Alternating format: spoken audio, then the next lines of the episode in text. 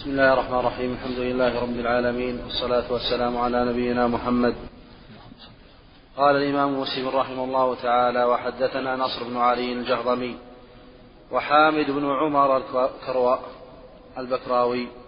قال حدثنا بشر بن المفضل عن خالد عن عبد الله بن شقيق عن أبي هريرة رضي الله عنه أن النبي صلى الله عليه وسلم قال إذا استيقظ أحدكم من نومه فلا يغمس يده في الإناء. حتى يغسلها ثلاثا فإنه لا يدري أين باتت يده. حدثنا أبو كريب وأبو سعيد الأشج.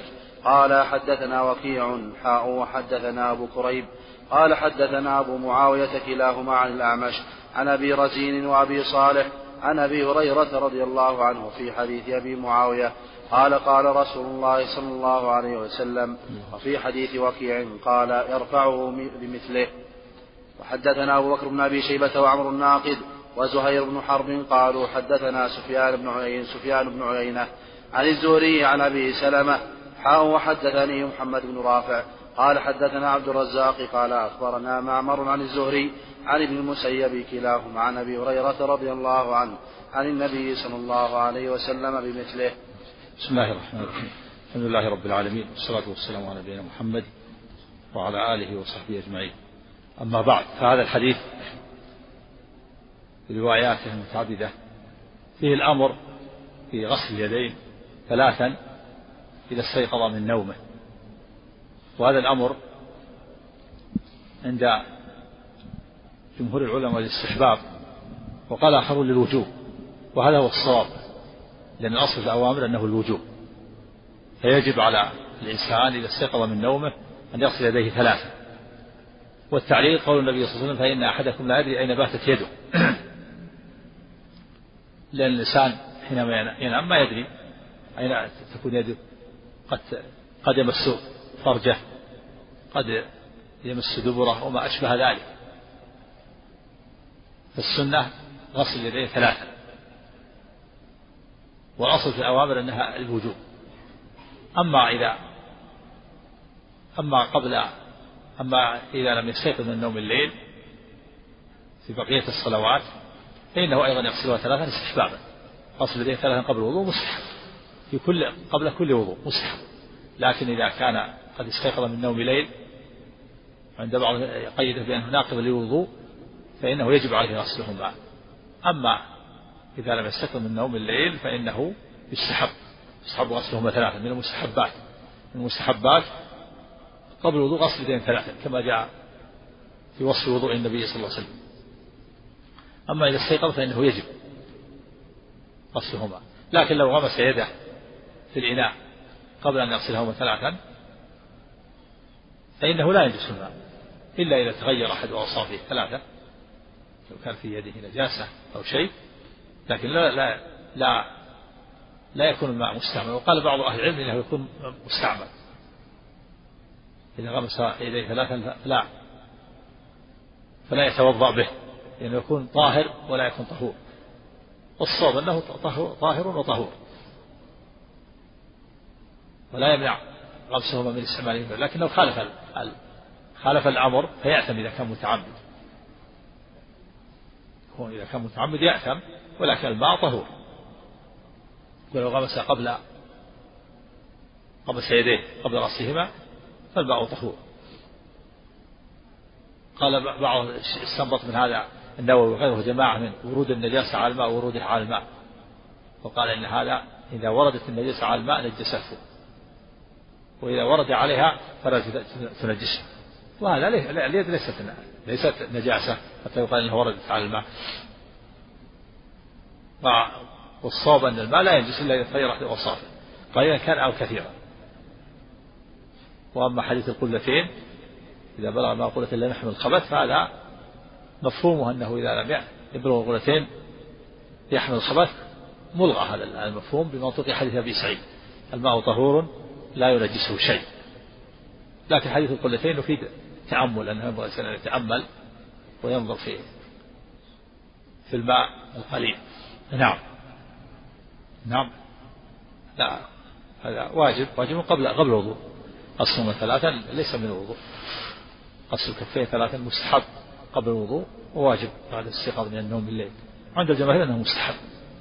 ليس الوضوء صحيح. الوضوء استعمال الماء في الأعضاء الأربعة الوجه واليدين والرأس والرجلين. وهذا أمر يسبق الوضوء. نعم. نعم هذا هو. هذا هو المعروف عند أهل إذا استيقظ قل فإن أحدكم لا يدري أين باتت والبيتوتة إنما تكون في الليل. فإن أحدكم لا يدري أين باتت يده بخلاف ما إذا نام في النهار ولا يسمى بيتوتة نعم. العلة ذكر الرسول قال فإن أحدكم لا يدري أين باتت يده والبيتوتة إنما تكون في الليل. النهار ويسمى بيتوتة. نعم. وحدثني سلمة بن شبيب قال حدثنا الحسن بن أعين قال حدثنا معقل عن أبي الزبير عن جابر عن أبي هريرة رضي الله عنه أنه أخبره أن النبي صلى الله عليه وسلم قال إذا استيقظ أحدكم فليفرغ على يده ثلاث مرات قبل أن يدخل يده في إنائه فإنه لا يدري فيما باتت يده. إذا استيقظ أحد. إذا استيقظ أحدكم فليفرغ على يده ثلاث مرات قبل أن يدخل يده في إنائه فإنه لا يدري فيما, فيما باتت يده. نعم هذا مثل الحديث السابق. فليفرغ في يده فليغسل يديه ثلاثة. نعم. هذا عند الوضوء. عند الوضوء. إذا أراد أن يتوضأ. نعم. هذا من من الواجبات قبل الوضوء. من المستحبات قبل الوضوء. غسل اليدين ثلاثة مستحب دائما قبل الوضوء. وفي الاستيقاظ من الليل الاستيقاظ من النوم الليل يتأكد عند الاستيقاظ من النوم يتأكد غسلهما. حتى أمر بغسلهما وهذا واجب هذا الأمر واجب الأصل فيه الوجوب. وإن كان الجمهور حملوا على الاستحباب لكن الأصل في الأوامر الوجوب. نعم. أما قبل أما إذا إذا لم يستيقظ من النوم إليه فهذا مستحب. كما جاء في وصف وضوء النبي صلى الله عليه وسلم يغسل يديه ثلاثا قبل الوضوء. نعم. مطلق قيد الحديث السابق الذي قبله. إذا استيقظ أحدكم من نومه الليل فلا فلا يغسل الحديث الذي قبله. نعم. فلا يغسل يده في الإناء فإن أحدكم لا أن باتت يده. نعم. وحدثنا قتيبة بن سعيد قال حدثنا المغيرة يعني الحزامي عن أبي عن أبي الزناد عن الأعرج عن أبي هريرة رضي الله عنه. حاء وحدثنا نصر بن علي قال حدثنا عبد الأعلى عن هشام عن محمد عن أبي هريرة رضي الله عنه.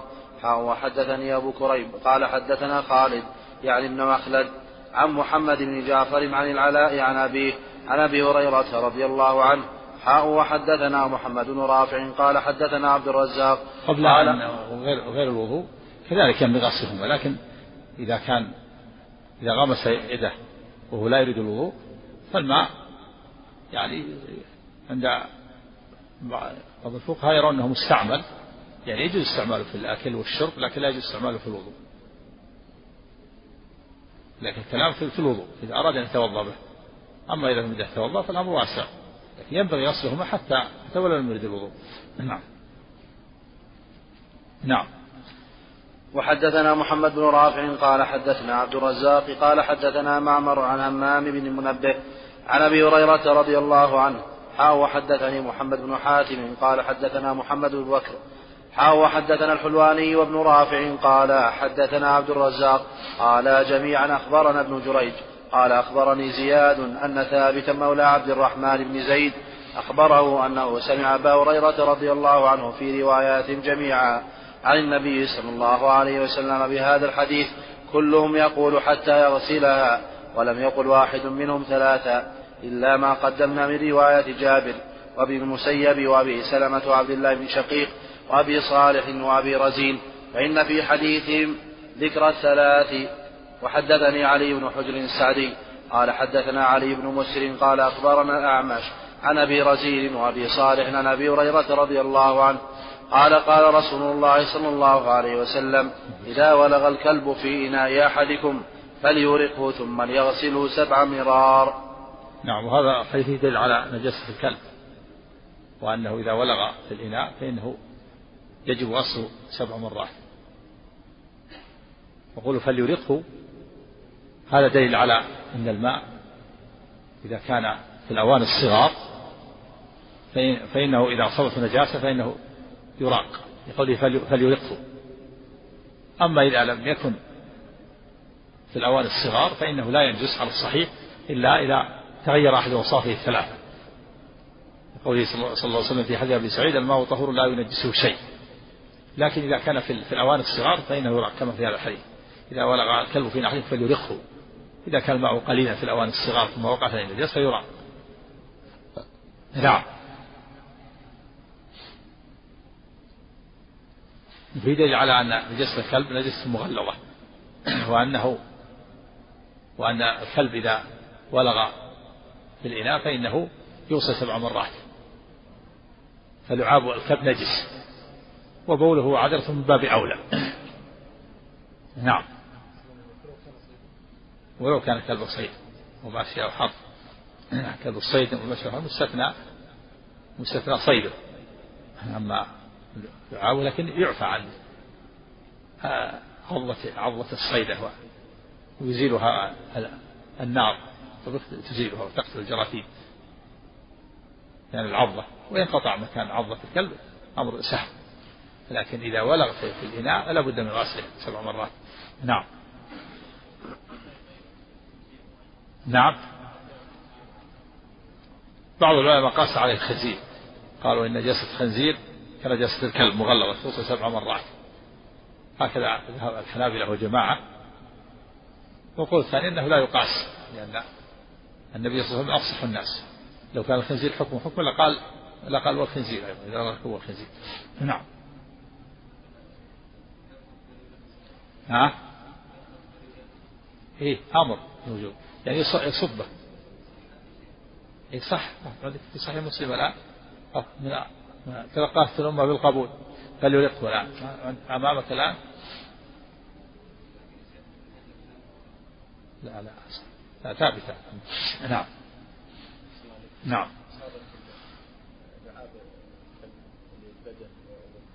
كذلك. لابد أن يغسل لابد أن يغسلها سبع مرات. نعم. نعم. وحدثني محمد بن الصباح قال حدثنا إسماعيل بن زكريا عن الأعمش بهذا الإسناد مثله ولم يقل فليرق.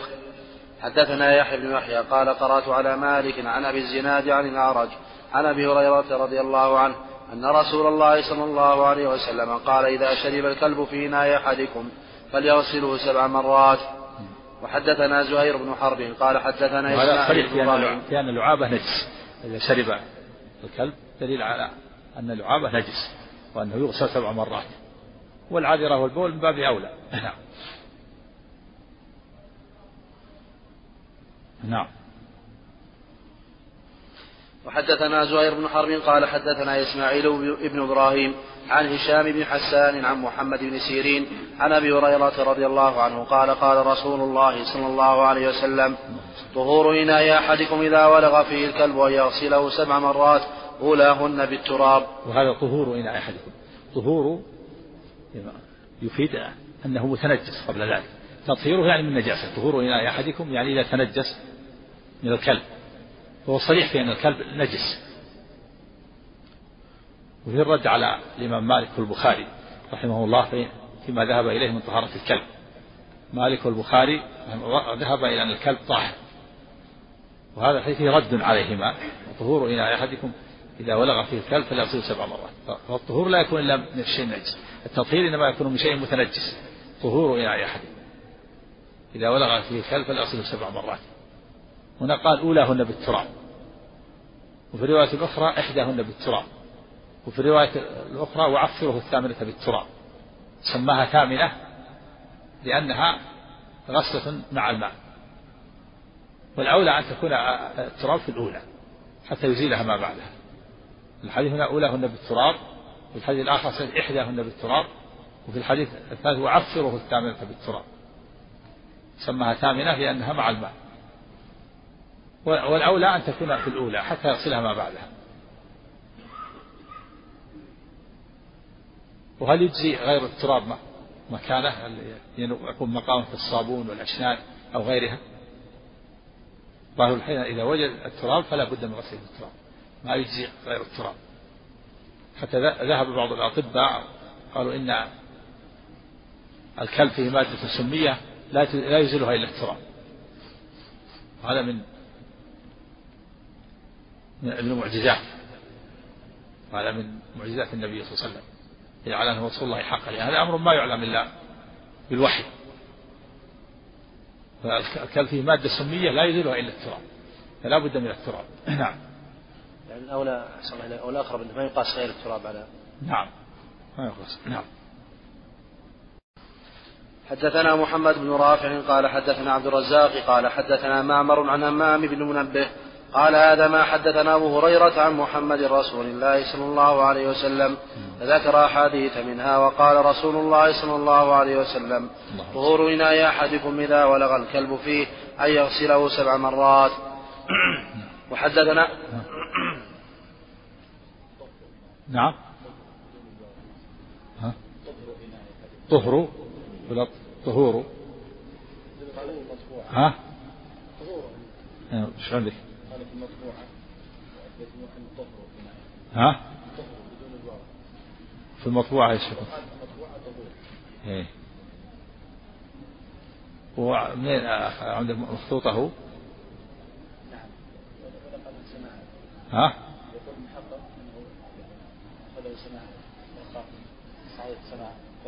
سماعا سماعا من هو؟ من هو؟ سماعا من من؟ ذكر ولا ما ما في عنده مخطوطة؟ لا لا ها؟ نعم إيه طهور هذا معروف طهور ما يكفي السماع يقول السماع الآن هذا متأخر الآن متأخر بينه وبين بين مسلم دهور. ما يكفي السماع طهور لو كان عنده مخطوطة اعتمد عليها ممكن.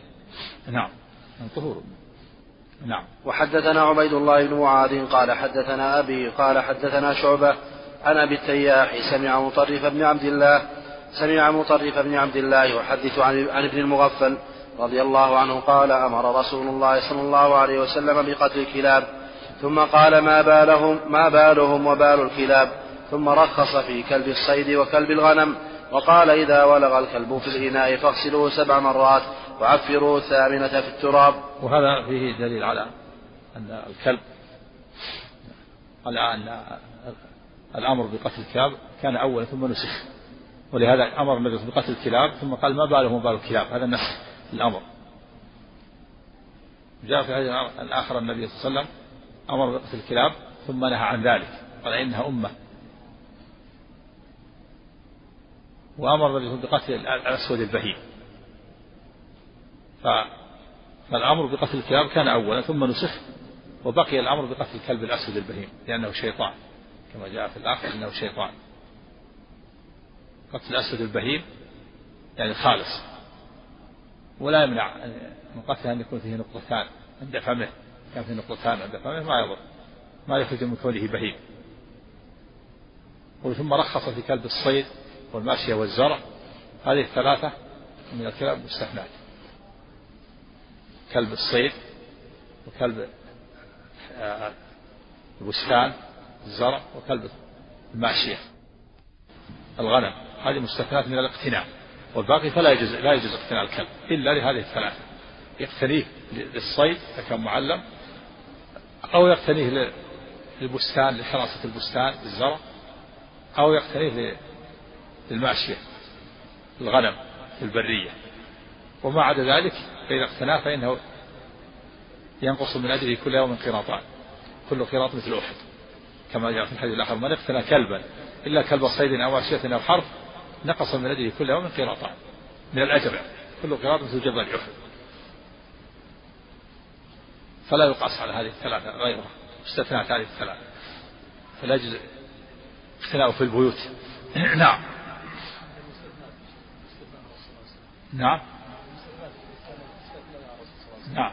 ما ينقص من أجله لمسه إذا لمسه رطب باقي على نجاسته يستثنى من الاقتناء. يستثنى من الاقتناء هذا. ثلاثة لا يجوز اقتناء الكلب إلا لواحد من الثلاثة. أما أما هو أما الكلب فهو على على حاله من النجس يغسل سبع مرات سواء كلب أو غيره. نعم. مو معناه إذا يستثنى من الاقتناء أن كلب الصيد والمشي طاهر لا سبي طاهر. نعم. لكن العضة عضة الصيد هذه مستثنات يعفى عنها وتزيلها النار إذا طبخها فالنار تقتل الجراثيم. وإذا قطع مكان عضة الكلب وألقاها فلا بأس. نعم. نعم. لا ما يباع. كلب ما ثمن الكلب خبيث. ولو كان كلب الصيد أو ماشية وإنما يهدى. كلب الصيد والماشية يهدى ولا يباع. ولو ولو يهدى. يهدى ولا يباع. ثمنه خبيث. نعم. يقول ثمن الكلب خبيث. ومهر البغي خبيث وحلوان الكهن خبيث. والخبيث الحرام هنا. نعم. نعم. نعم. إيش فيه؟ مستثنى كلب الصيد مستثنى. كلب الصيد والماشية والحق نعم. عفره الثامنة أحسن الله إليك. المقصود بها إذا كانت مع الماء. ها؟ عفره الثامنة. إيه. يعني سماها ثامنة لأنها مع الماء. يعني مع أحد مع أحد الغسلات. يكون مع مع أحد الغسلات تراب. يغسل سبعا وواحدة من الغسلات فيها تراب. سماها ثامنة لأنها مع لأنها زيادة مع أحد الغسلات. والأولى أن تكون الأولى كما أولاهن بالتراب لأنه يزيلها ما بعدها من الغسلات. نعم.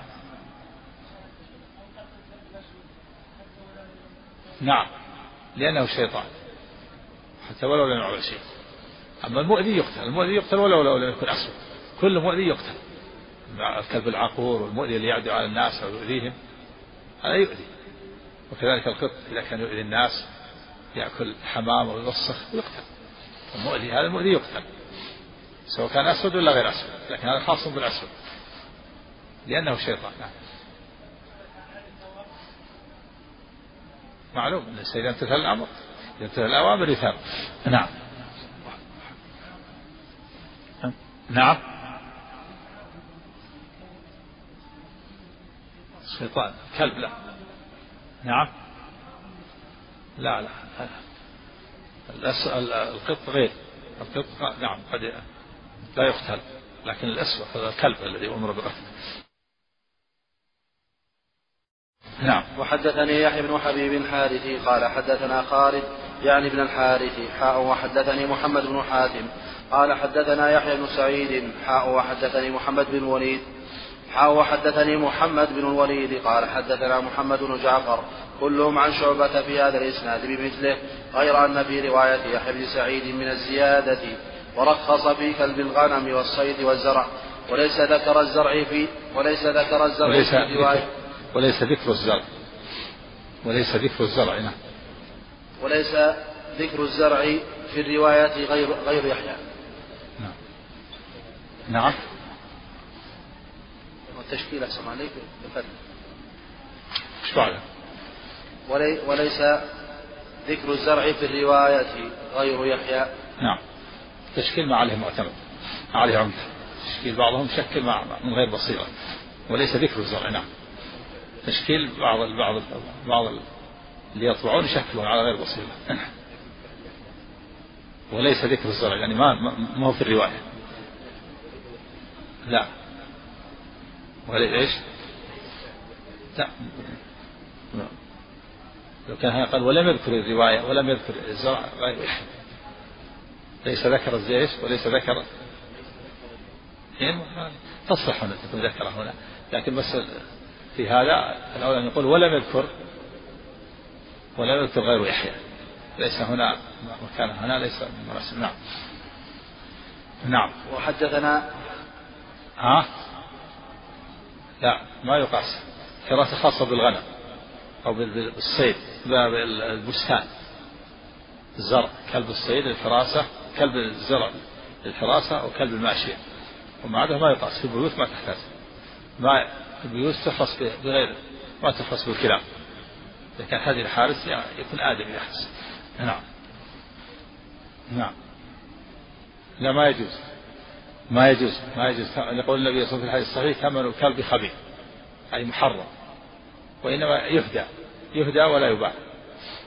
يهدى ولا يباع. نعم. نعم. وحدثنا يحيى بن يحيى ومحمد بن رمح. قال أخبرنا الليث حاء وحدثنا قتيبة. قال حدثنا الليث عن أبي الزبير عن جابر رضي الله عنه عن رسول الله صلى الله عليه وسلم أنه نهى أن يبال في الماء الراكد. وحدثني زهير بن حرب قال حدثنا جرير عن هشام عن ابن سيرين عن أبي هريرة رضي الله عنه عن النبي صلى الله عليه وسلم قال لا يبولن أحدكم في الماء الدائم ثم يغتسل منه. وحدثنا محمد بن رافع قال حدثنا عبد الرزاق قال حدثنا معمر عن همام بن منبه قال منبه قال هذا ما حدثنا أبو هريرة عن محمد رسول الله صلى الله عليه وسلم فذكر أحاديث منها وقال رسول الله صلى الله عليه وسلم لا تبل في الماء الدائم الذي لا يجري ثم تغتسل منه.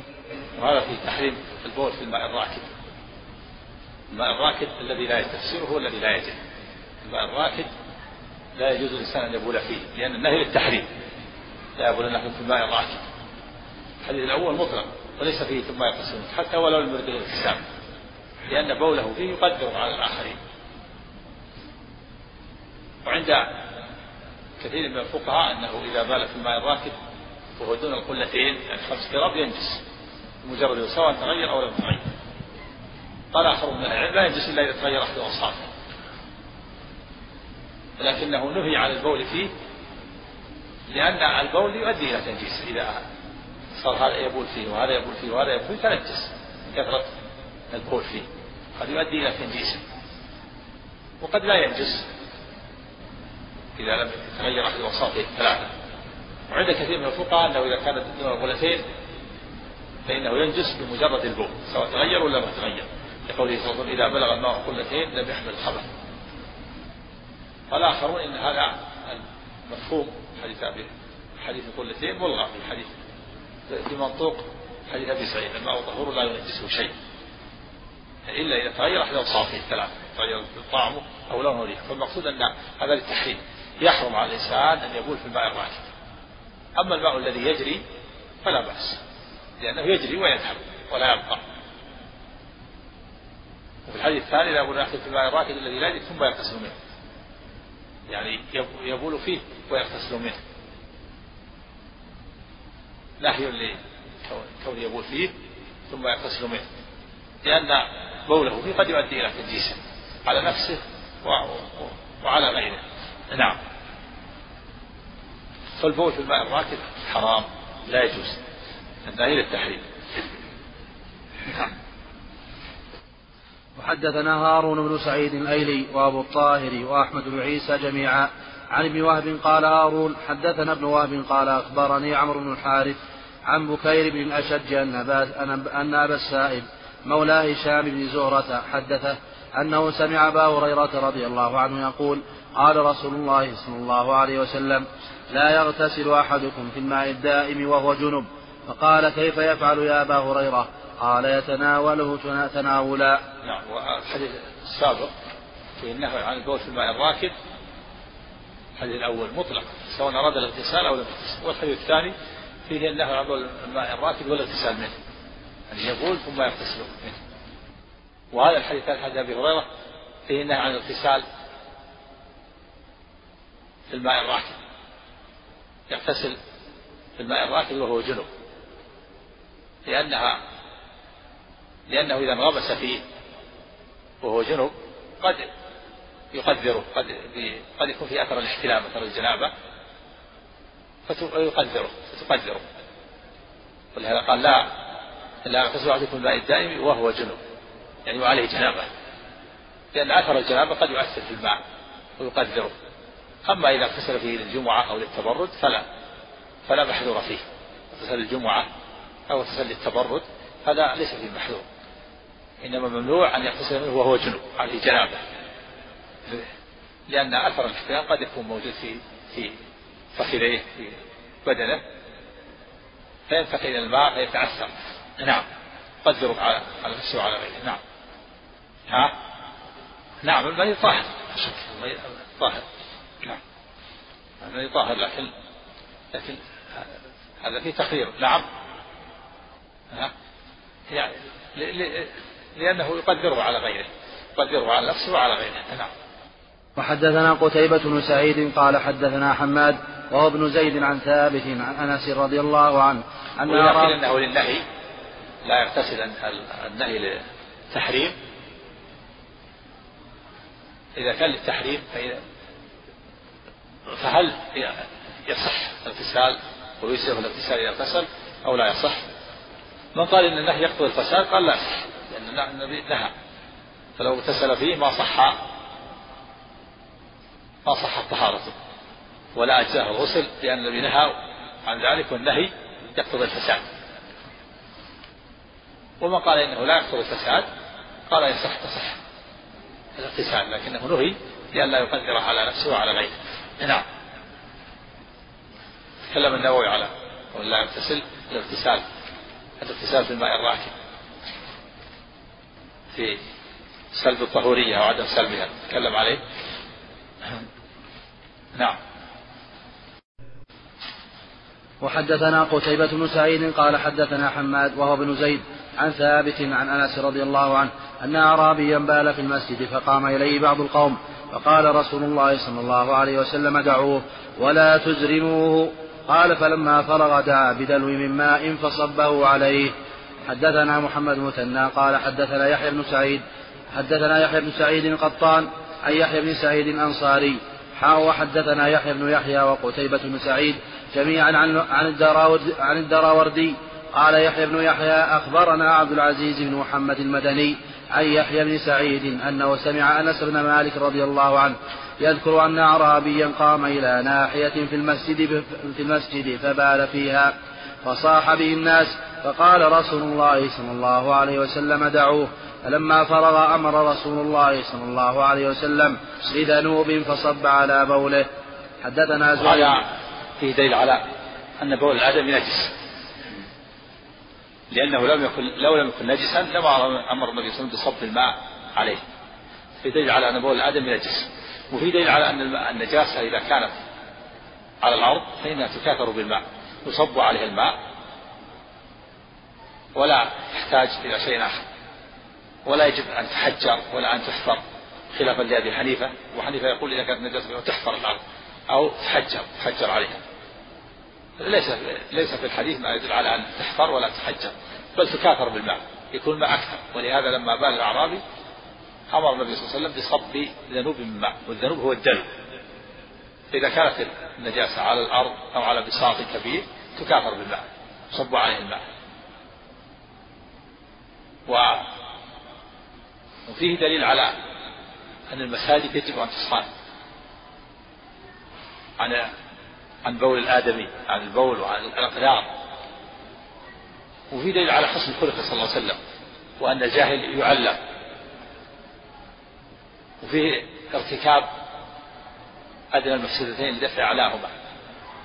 فإن هذا الأعرابي بال في المسجد فزجره الناس. وفي لفظ ذهبوا ليقعوا به. فقال لا تزرموه وفي لفظ يعني اتركوه حتى يقضي بوله. فلما قضى بوله علمه النبي صلى الله عليه وسلم برفق. قال إن هذه المساجد لا يصح فيها شيء من البول والقدر إنما هي لذكر الله وقراءة القرآن والصلاة. وهذا من حسن خلقه صلى الله عليه وسلم ورفقه وتعليمه بالجاهل وارتكاب أدنى المفسدين لدفع على لأنه لما بال في المسجد تنجس المسجد. البول قليل أو كثير نجس المسجد. فلو ترك النبي صلى الله عليه وسلم الصحابة يزجرون يزجروه لقام. وإذا قام تنجس مواضع عدة من المسجد. بدل ما يكون النجاسة في مكان واحد تكون متعددة. في أمكنة متعددة من المسجد. وأيضا يلطف ثيابه وفخذيه بالنجاسة. وأيضا يضر به صحيا حينما يقطع بوله.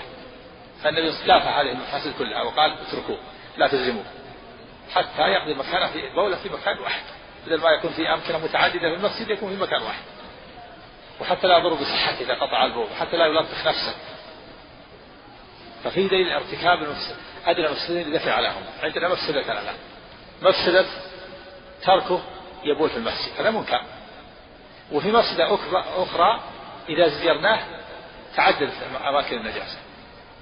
وأيضا ضر بصحته وربطخ ثيابه وبدنه. أيهما أخف؟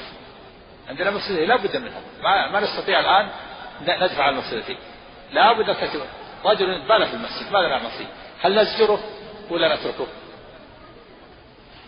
إذا زجرناه لطخ ثيابه وأمكنة متعددة في المسجد وأضر بصحته وإذا تركناه معناه تركناه يبول في المسجد وهذا منكر. لكن لكن هذه مفسدة أقل من المفسدة ولهذا يؤخذ من هذه القاعدة وهي ارتكاب المفسدة الصغرى لدفع المفسدة الكبرى. مفسدتان لا بد من واحدة منهما. ماذا نرتكب؟ المفسدة الصغرى وندفع المفسدة الكبرى. ولهذا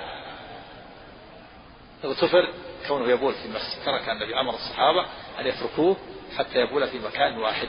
ثم أمر بذنوب ما فصب عليه. وفي بالجاهل وتعليمه. نعم. حدثنا زهير بن حرب.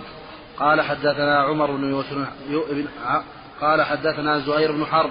حدثنا عمر بن يونس الحنفي. قال حدثنا عكرمة بن عمار. قال حدثنا إسحاق بن أبي طلحة. قال حدثني أنس بن مالك رضي الله عنه. وهو عم إسحاق. قال بينما نحن في المسجد مع رسول الله صلى الله عليه وسلم.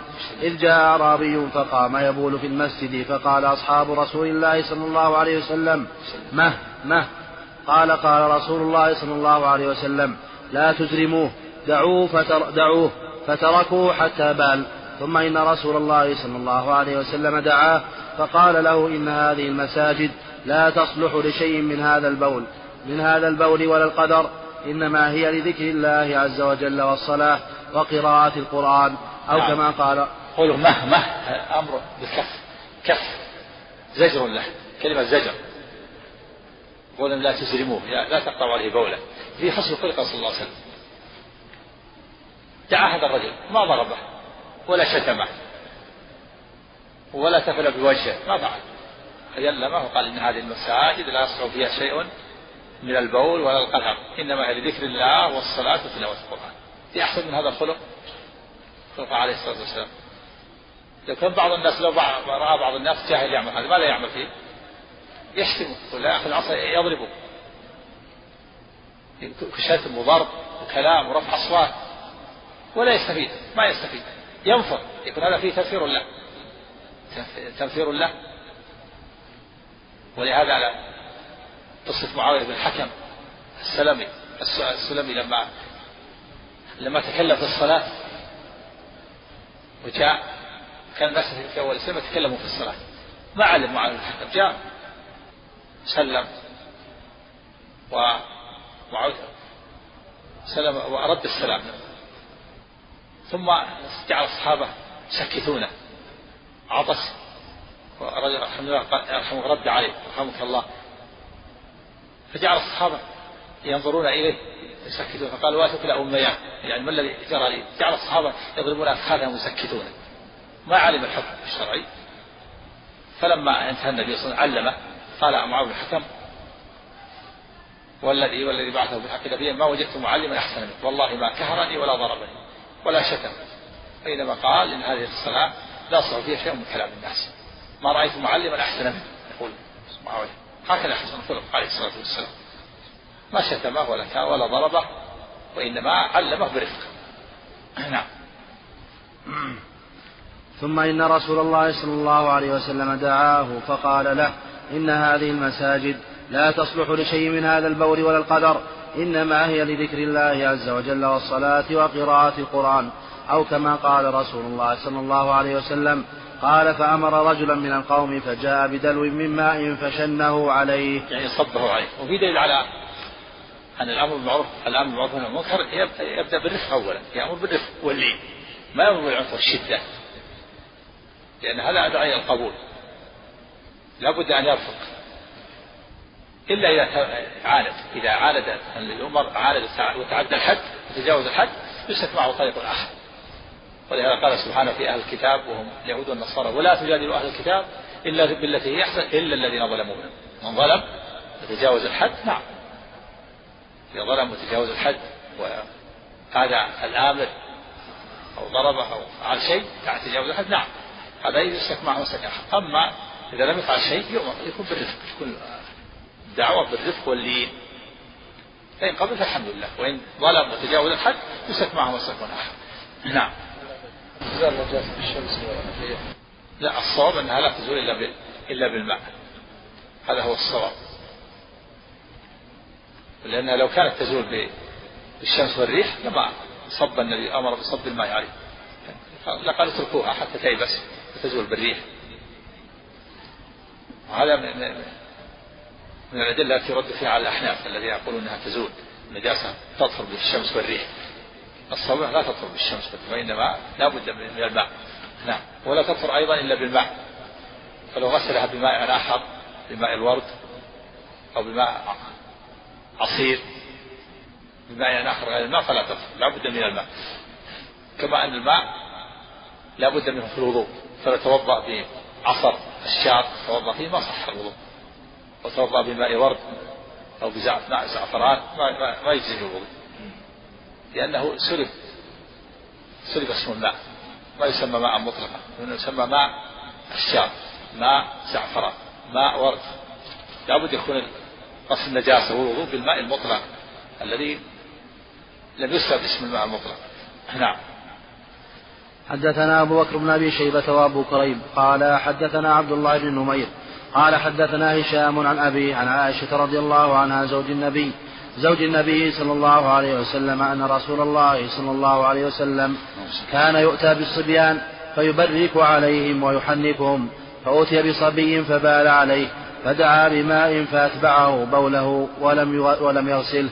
نعم وهذا فيه في تحنيك تحنيك الأطفال والتحنيك هو أن يمضغ التمر ويوضع في حنك الصبي يدرك به حنك الصبي. ظاهر الحديث أنه سنة كان النبي يؤتى بالصبيان فيحنكه. فإذا حنكه أبوه أو أمه يعني يمضغ التمر ويضعه في فيه ويدرك به حنكة. كان النبي صلى الله عليه وسلم يبرك يدعو لهم بالبركة هذا خاص به صلى الله عليه وسلم. والدعاء عام إذا دعي له لا بأس. إذا دعي صاحب الصبي وللولد دعي له بالبركة لا بأس. وفيه دليل على أن الصبي الذي لم يأكل الطعام نجاسته مخففة يكفي فيها النضح صب الماء. عليه ولهذا لما أتي بهذا الصبي الذي بال على ثوبه أمر بماء فصب عليه من دون مرس من دون مرس ومن دون فرق يصب الماء عليه فقط إذا كان الصبي لم يأكل الطعام لابد يكون صبي ذكر أما إذا كانت جارية فإنه لا بد من غسله كما في الحديث الآخر ينضح من بول الغلام ويغسل بول الجارية. والله أعلم الحكمة التفريق بينهما. قال بعضهم التفريق بينهما إن بول الصبي يكون في مكان ولا ينتشر. خلاف بول الصبية فإنه ينتشر. وقال آخر أن الحكمة أن الناس يحبون الصبي فيأخذونه. البلوى تعم ببوله فخفف بخلاف الصبية وقيل لغير ذلك من الحكم والله أعلم. قد يكون لهذه الحكم ولغيرها. فالمهم أن الصبي طفل الذي لم يأكل الطعام يكفي في النضح. أما الجارية البنت لا لا بد من غسل. وكذلك إذا أكل الطعام لا بد من غسله ما يكفي النضح. وإذا كان يشرب من الحليب الصناعي أو أكل الطعام يتغذى به لا بد من غسله ما يكفي. لا بد يكون يرضع من لبن أمه. هو الصبي لم يأكل الطعام ويرضع من لبن أمه هذا يكفي. إذا باد يكفي في النضح فإن تغذى بالطعام واستقل به فلا بد من غسله أو أو تغذى بالحليب الصناعي فلا بد من غسله أو كان جارية فلا بد من غسله يعني ما يكفي النضح لا بد من فرق مرس نعم. نعم. إذا إذا كان يأكل الطعام فلا بد من غسله البول الذي لم يأكل الصبي الذي لم يأكل الطعام هو الذي ينضح. نعم. لكن صفة النضح صلاحي صب فقط. صب نعم صب. كثر بالماء. صب من دون من دون فرق من دون مص هذا النضح نعم. نجاسة مخففة مثل المذي. المذي نجاسة مخففة إذا أصاب الثوب ينضح ثوب نضح. نعم. وحدثنا إسحاق بن إبراهيم قال أخبرنا عيسى قال حدثنا هشام بهذا الإسناد مثل حديث ابن نمير. حدثنا محمد بن رمح ابن المهاجر قال أخبرنا الليث عن ابن شهاب عن عبيد الله بن عبد الله عن أم قيس بنت محصن رضي الله عنها أنها أتت رسول الله صلى الله عليه وسلم بابن لها بابن لها لم يأكل الطعام فوضعته في حجره فبال فقال فلم يزد فلم يزد على أن نضح بالماء وحدثناه يحيى بن يحيى وأبو بكر بن أبي شيبة وعمر الناقد وزهير بن حرب جميعا عن ابن عيينة عن الزهري بهذا الإسناد. وقال فدعا بماء فرشه. وحدثني حرملة بن يحيى قال أخبرنا ابن وهب. قال أخبرني يونس بن يزيد أن ابن شهاب أخبره. قال أخبرني عبيد الله بن عبد الله بن عتبة بن مسعود أن أم قيس أن أم قيس بنت محصن رضي الله عنها وكانت من المهاجرات الأول اللاتي بايعن رسول الله صلى الله عليه وسلم وهي أخت عكاشة بن محصن أحد بني أسد بن خزيمة. قال أخبرتني أنها أتت رسول الله صلى الله عليه وسلم بابن لها لم يبلغ أن يأكل الطعام. قال عبيد الله أخبرتني أن أن ابن هذاك بال في حجر رسول الله صلى الله عليه وسلم. فدعا رسول الله صلى الله عليه وسلم بماء فنضحه على ثوبه ولم يغسله غسلا. وحدثنا يحيى بن يحيى قال أخبرنا خالد بن عبد الله عن خالد عن أبي معشر عن, عن إبراهيم عن علقامة والأسود أن رجلا نزل بعائشة رضي الله عنها فأصبح يغسل ثوبه فقالت عائشة إنما كان يجزئك أن رأيته أن تغسل مكانه فإن لم فإن لم ترى نضحت حوله. ولقد رأيتني أفركه من ثوب رسول الله صلى الله عليه وسلم فركا فيصلي فيه. وحدثنا عمر بن حفص بن غياث قال حدثنا أبي عن الأعمش عن إبراهيم عن الأسود وهمام عن عائشة رضي الله عنها في المني قالت كنت أفركه من ثوب رسول الله صلى الله عليه وسلم.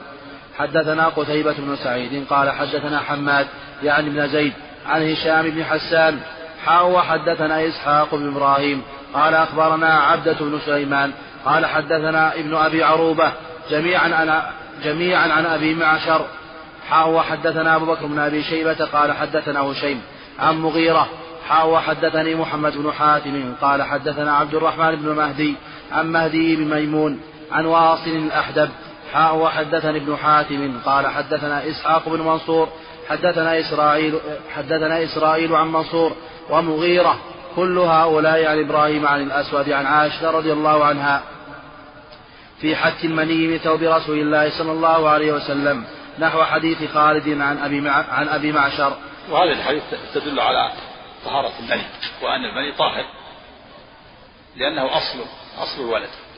فالمني طاهر. إذا أصاب الثوب لو أصاب الثوب وصليت صحت الصلاة لكن يستحب فرك يابسه وغسل رطبه من باب النظافة. ولهذا كانت عائشة تفرك المني من ثوب رسول الله صلى الله عليه وسلم تركا فيصلي فيه وفي الحديث الآخر أنها تغسله من ثوبه فيذهب إلى الصلاة. يقول وإني أرى لأرى أثر بقع الماء في ثوبه. قال العلماء يستحب غسل الرطب وفرك اليابس من باب النظافة ليس لأنه نجس بل هو طاهر لأنه أصل أصل الخلقة. ولا سيما إذا كان قد استنجى قبل ذلك سواء كان بالاحتلام أو من الاحتلام.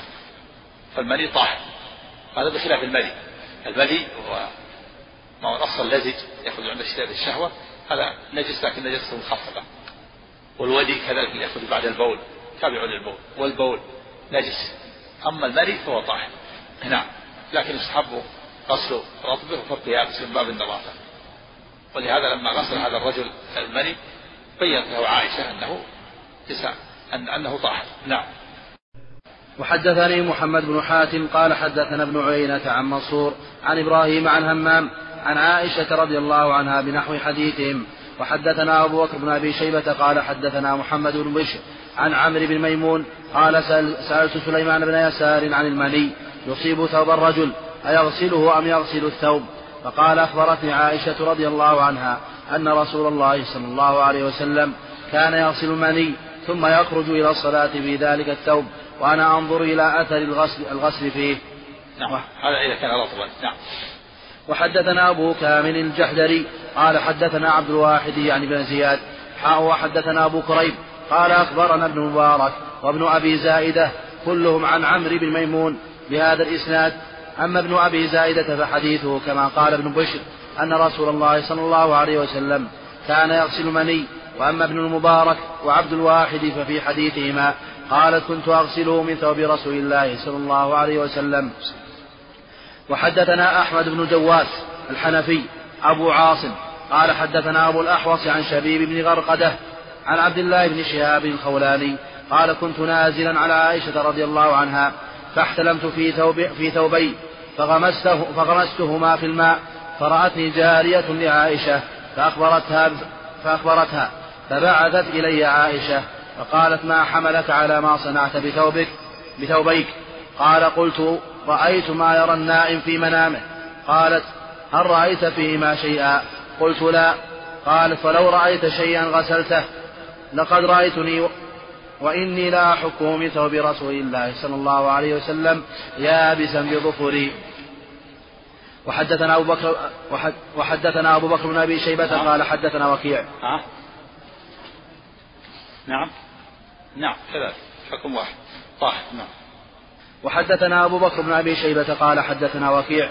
قال حدثنا هشام بن عروة. حاء حدثني محمد بن أبي بن حاتم. واللفظ له. قال حدثنا يحيى بن سعيد عن هشام بن عروة قال حدثتني فاطمة عن أسماء قالت جاءت امرأة إلى النبي صلى الله عليه وسلم فقالت إحدانا يصيب ثوبها من دم الحيضة.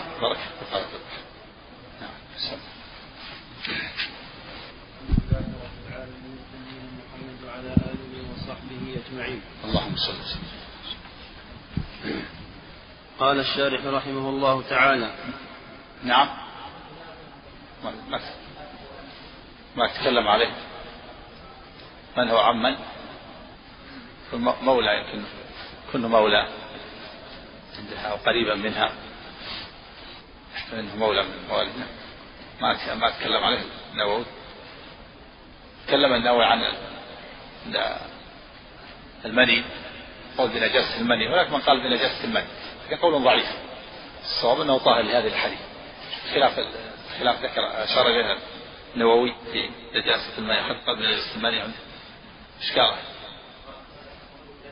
يعني هذا فلا قول ضعيف شاذ لا, لا وجه لها. مخالفة لهذه الحديث لعل الحديث ما بلغته. نعم. نعم. قوله تكلم على هذا. الخولاني هذا. ما تكلم عليه. نزوله. هل هو مولى أو ليس مولى؟ نعم. رحيم الحمد لله رب العالمين والصلاة والسلام على نبينا محمد. قال الإمام مسلم رحمه الله تعالى وحدثنا أبو بكر بن أبي شيبة قال حدثنا وكيع قال حدثنا هشام بن عروة حاء وحدثني محمد بن حاتم. لفظ له.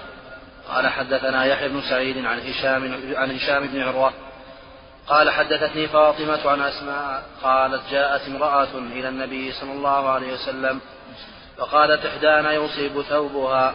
ثوبها. دافع أحسن عليك. فقالت إحدانا يصيب ثوبها من دم الحيضة. كيف تصنع به؟ قال تحته ثم تقرصه بالماء ثم تنضحه ثم تصلي فيه. وحدثنا أبو كريب قال حدثنا بن الحمد لله رب العالمين والصلاة والسلام على محمد وعلى آله وصحبه أجمعين. أما بعد فهذا حديث في دم الحيض. أرشدها النبي صلى الله عليه وسلم إلى أنها تحته ثم تقرصه. ثم تنضحه بالماء. معنى تحته يعني تحكه وتقشره بظفرها أو بشيء آخر. ثم تقرصه يعني تقطعه بالماء بأناملها بالماء حتى يتحلل. ثم تنضحه يعني تغسله. تحكه أولا حتى يزول الجرم. الجرم. الذي بالنجاسة ثم بعد ذلك تقطعه بأناملها ثم تغسله بالماء. وهذا يدل على أن دم الحيض نجس وهو بالإجماع استدل به العلماء على أن الدم نجس. وهو دليل على أن النجاسة إذا كان لها جرم فإنه ينقل الجرم يزال الجرم. ثم يغسل الأثر إذا كان إذا كان نجاسة لها جرم كالعذرة وقطع الدم تنقل العذرة وقطع إلى مكان آخر ثم يغسل المحل إذا كانت على الأرض تنقل جرم النجاسة قطع الدم والعذرة تنقل ثم يصب الماء على مكانه. أما إذا كان بول ليس له جرم كالبول هذا يصب الماء عليه. كما أمر النبي صلى الله عليه وسلم بصب البول بصب الماء على بول الأعرابي في المسجد. ولا يحتاج حفر حفر الأرض ما يحتاج ما يحتاج حفر الأرض. ولا تحجيرها كما قاله بعض العلماء كان يقول قال بعضهم يحفر الأرض ما يحتاج حفر الأرض. إذا كان النجاسة ليس ليس لها جرم يصب الماء عليها. إذا كانت في الأرض كاثر بالماء أو على البسط وإذا كانت في ثوب تغسل ويعصر إلا بول الطعام الصبي الذي يأكل الطعام والبدي هذا يكفي فيه النضح نجاسة مخففة. أما إذا كان النجاسة لها جرم فإنه لا بد من أن ينقل الجرم إلى مكان آخر ثم يغسل. أخذا من هذا الحديث النبي أمر بأن يزال جرم النجاسة قال تحته. يعني إذا كان كان الدم قوي ولزج وشكل طبقة جرم يحك ويحك ويغسر. ثم بعد ذلك أيضا تقطعه بأطرافها ثم تصب عليه الماء. وفي دليل على أن الثوب إذا أصابه النجاسة يغسل مكان الثوب فقط. يغسل مكان النجاسة من الثوب. ولا يغسل الثوب كله كما يفعل الموسوسون. أو الموسوسين إذا أصاب الثوب نقطة غسل الثوب كله. لا يغسل مكان مكان النجاسة. إلا إذا غسل من باب النظافة لا بأس. أما الواجب فإنه يغسل مكان النجاسة فقط. نعم. إذا بقي اللون ما يضر إذا عجز عنه. أما الرائحة لابد لابد لابد تزول. كما جاء في بعض روايات آه، في بعض فاصل ثوب الحيض قال يكفيك الماء ولا يضرك أثره يكفيك الماء ولا يضرك إذا عجز وبقي أثر لا يضر. نعم. الرائحة لابد لابد لابد الناس نعم. وحدثنا أبو كريم قال حدثنا ابن نمير حاء وحدثني أبو الطاهر قال أخبرني ابن وهب قال أخبرني يحيى بن عبد الله بن سالم ومالك بن أنس وعمرو بن الحارث كلهم عن هشام بن عروة بهذا الإسناد مثل حديث يحيى بن سعيد. وحدثنا أبو سعيد الأشد وأبو كريم محمد بن علاء وإسحاق بن إبراهيم. قال إسحاق أخبرنا وقال الآخران حدثنا وكيع.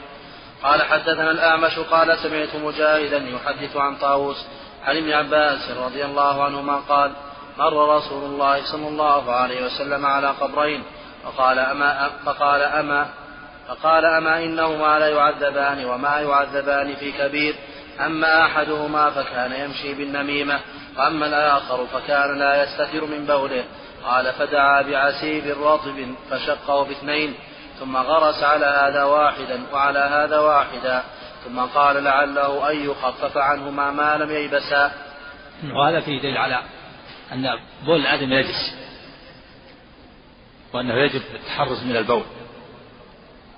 وفيه دليل على أن عدم التنزه من البول من أسباب عذاب القبر. وكذلك النميمة من أسباب عذاب القبر. وفيه حديث إثبات عذاب القبر. والرد على من أنكره. وعذاب القبر يكون للروح وللبدن جميعا. وكذلك النعيم. نعيم القبر وعذاب يكون للروح والبدن جميعا. كما عليه أهل السنة والجماعة خلاف المعتزلة قائلين بأن الروح هي التي تنعم. الروح تنعم وتعذب مفردة وتنعم وتعذب متصلة بالجسد. وإن كانت الأحكام على الروح أغلب لكن الجسد يناله ما قدر له. في إثبات عذاب القبر والرد على من أنكره. وفي أن البول من أسباب عذاب القبر عدم التنزه من البول من أسباب عذاب القبر. وكذلك النميمة من أسباب عذاب القبر. دل على أنه من الكبائر هذه من الكبائر. في دليل على أن عدم الاستزام من البول من الكبائر والنميمة من الكبائر. ويدل على ذلك الحديث لا يدخل الجنة قتال أي نمام. دل الحديث على أن بول الآدمي نجس. وأن عدم الاستنزاف من البول من الكبائر. وكذلك النميمة من الكبائر. وفيه إثبات عذاب القبر ونعيمه والرد على من أنكر. ولو كان من الصغائر لما عذب به. لأن الصغائر تكفر باجتناب الكبائر. وأداء الفرائض. لا يستبرئ من البول وفي في لفظ لا يستنزه في لفظ لا يستتر. ثلاث ألفاظ لا يستتر من بوله لا يستبرئ من بوله لا يستنزه من بوله. في الأحاديث جاء في الأحاديث ثلاث ألفاظ لا يستبرئ من بوله لا يستنزه من بوله. لا يستبرئ. لا يتنزه لا يستنزه. لا يستبرئ لا. لا يتنزه. نعم. لا يستنزه لا يستبرئ. لا يستتر. ثلاث ألفاظ نعم. نعم. لا يستبرئ ولا يستنزه متقاربات. ولا يستتر هذه معناه أنه لا أنه لا أنه يكشف عورته. ظاهر أنه يكشف عورته لا يستتر عن الناس. عن الأعين نعم تكلم على النووي. لا يستبر لا يستتر. تكلم على معنى لا يستتر.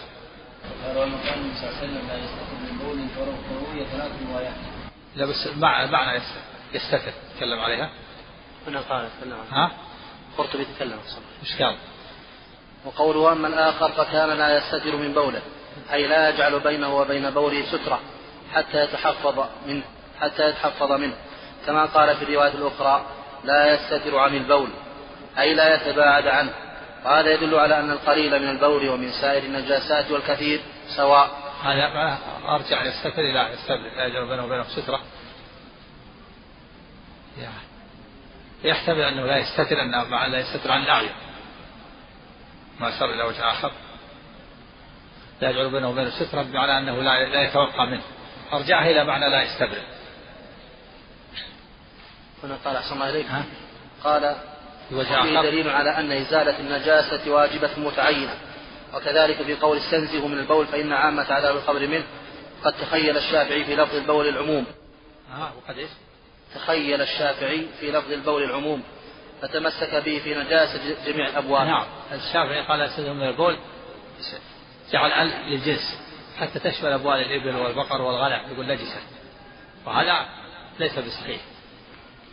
البول هنا للعهد يعني بول الآدمي المعهود. أما أبوال ما يؤكل لحمه هذا طاهر. والدليل على هذا أن النبي صلى الله عليه وسلم أمر العرنيين الذين استوخموا المدينة أن يشربوا من أبوال الإبل. وألبانها ولم يقل اغسلوا أفواهكم لأنها نجسة. دل على أنها طاهرة. نعم. يعني من بالغ قائما؟ سبق. سبق أن البول قائم جائز بالشروط. بالشروط. عند الحاجة. إذا كان مستتر عن الأعين ودعت الحاجة هذا لا بأس. نعم. إذا احتاج. إذا احتاج. الشيء إذا كانت الثوب واحتاج أن نصلي نعم. ها؟ لا. إلا إذا خشي سلسة ينبغي أو ينساها ولا تحتاج إلى نية. لو كانت النجاسة على الأرض ثم نزل المطر وغسلها طهر طهرت الأرض من دون نية. لأنها ليست عبادة. إزالة النجاسة ما تحتاج إلى نية. لو كان على الأرض نجاسة ثم نزل المطر طهرت النجاسة بخلاف الزكاة. لو كان عندك زكاة ودى شخص عنك زكاة مالك ما تصح. يعني تحتاج إلى نية. إلا إذا وكلته. لابد تنوي أنت العبادة لابد لها من نية. أما هذا من باب تطهير تطهير المحل. إذا طهرت ما يحتاج نية. نعم. ها؟ أو وضع جريدتين هذا الصواب أنه من خصائص النبي صلى الله عليه وسلم. وضع جريدتين وقال لعله يخفف عنه ما لم يعسر وهذا أخبر عنه النبي صلى الله عليه وسلم بوحي من الله. نزل عليه الوحي وأخبره أن هذين الشخصين يعذبان. فوضع الجريدتين قال لعله يخفف عنه ما لم يلبسا ولا يقاس عليه غيره. فلا يجوز للإنسان أن يضع جريدة في قبر فيقول لا يخفف عنه. أولا أنك لا تعلم. أنت لا تعلم أنه يعذب والرسول علم بوحي من الله. هذا من خصائصه ثم روي عن بعض الصحابة كبريدة بن حسين وغيره أنه وضع جريدة فهذا من باب الاجتهاد. نعم. ها؟ عندك وما يعذبان في كبير؟ ها؟ إنه يعذبان وما يعذبان في كبير. يعني قال العلماء معناه وما يعذبان في كبير يعني في كبير في اعتقادهما. وإن كان كبيرا عند الله. أو ما يعذبان في كبير يشق عليهما الاحتراز منه. ولهذا جاء في بعض الحديث بلى إنه كبير. وما يعذبان في كبير بلى إنه كبير. فليس ليس بكبير يعني في اعتقادهما. أو ليس بكبير يشق عليهم الاحتراز منه. منهما. وإن كان كبيرا عند الله. نعم. نعم. لا لا هذا غلط. هذا غلط. قراءة القرآن للقبر من البدع ومن وسائل الشرك. ها؟ من غلط. إذا خطأ. هذا خطأ. نعم. نعم. يقول وحتى القاضي عياض رحمة الله تعالى تأويلا ثالثا أي ليس بأكثر الكبائر قلت فعلى هذا يكون المراد بهذا الزجر والتحذير لغيرهما أي لا يتيقن أحد أن التعذيب لا يكون إلا في أكثر الكبائر في أكثر الكبائر الموبقات فإنه يكون غيرها والله أعلم. لا لا الأقرب أنه ليس بكبير في اعتقادهما أو ليس بكبير يشق عليهما يحترزون نعم. حدثني أحمد بن يوسف الأزدي نعم. قال حدثنا. ها؟ اجتهاد. اجتهاد منه اجتهاد منه رحمه الله. البريدة اجتهاد منه. نعم. الصحابي قد يجتهد. نعم.